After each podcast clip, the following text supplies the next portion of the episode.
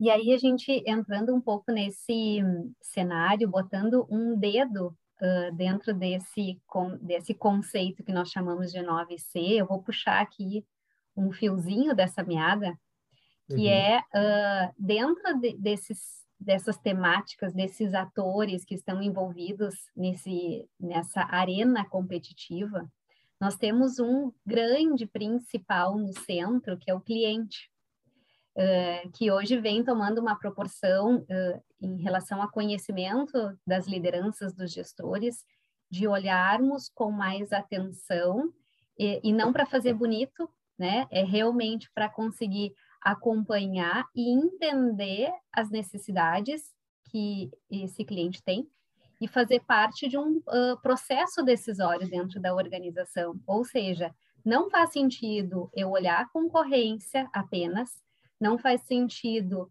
eu ter uma série de dados internos que serão tratados em relação a indicadores, se eu não olho quem uh, está no ponto de decisão, no centro da decisão, que é o meu cliente.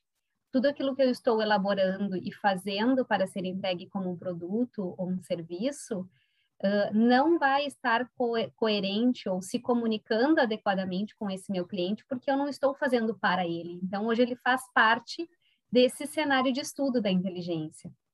Uhum. Perfeito, perfeito. Eu acho que sempre é muito legal a gente embasar com a história, né, Joana? Eu, eu gosto muito de, não só de ler história, mas como contar história também. Então, eu vou, eu vou ser um pouquinho prolixo de novo para dizer o seguinte. Se a gente voltar lá para a Revolução Industrial, qual era a complexidade lá? A complexidade era, na prática, construir processos né, fabris, processos automatizados que pudessem gerar escala né, na, na, na, produção de bens e produtos, enfim. Existia uma barreira não só tecnológica importante, como existia uma barreira muito grande de capacidade de investimento.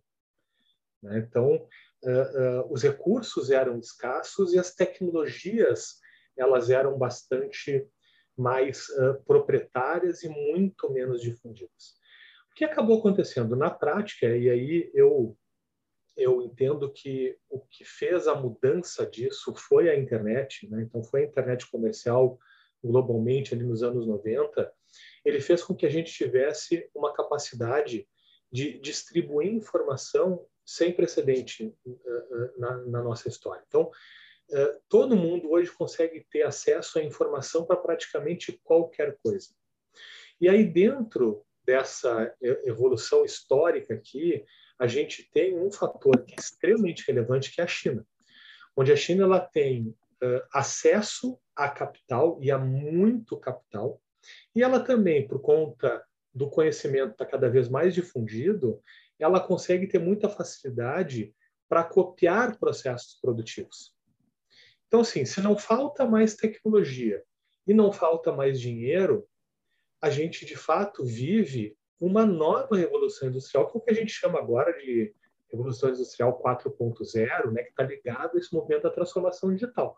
Porque na prática, se a gente não tem mais a barreira da tecnologia, a gente não tem mais a barreira do dinheiro, o desafio não está mais em apenas eu monitorar a minha concorrência, é relativamente simples eu identificar o que o concorrente está fazendo e eu, com uma velocidade muito grande, eu consigo copiar. Se eu não puder fazer aqui, eu disparo isso para duas, três empresas na China e eu vou ter de volta uma cópia fiel, talvez até melhor do que aquilo que a gente está fazendo.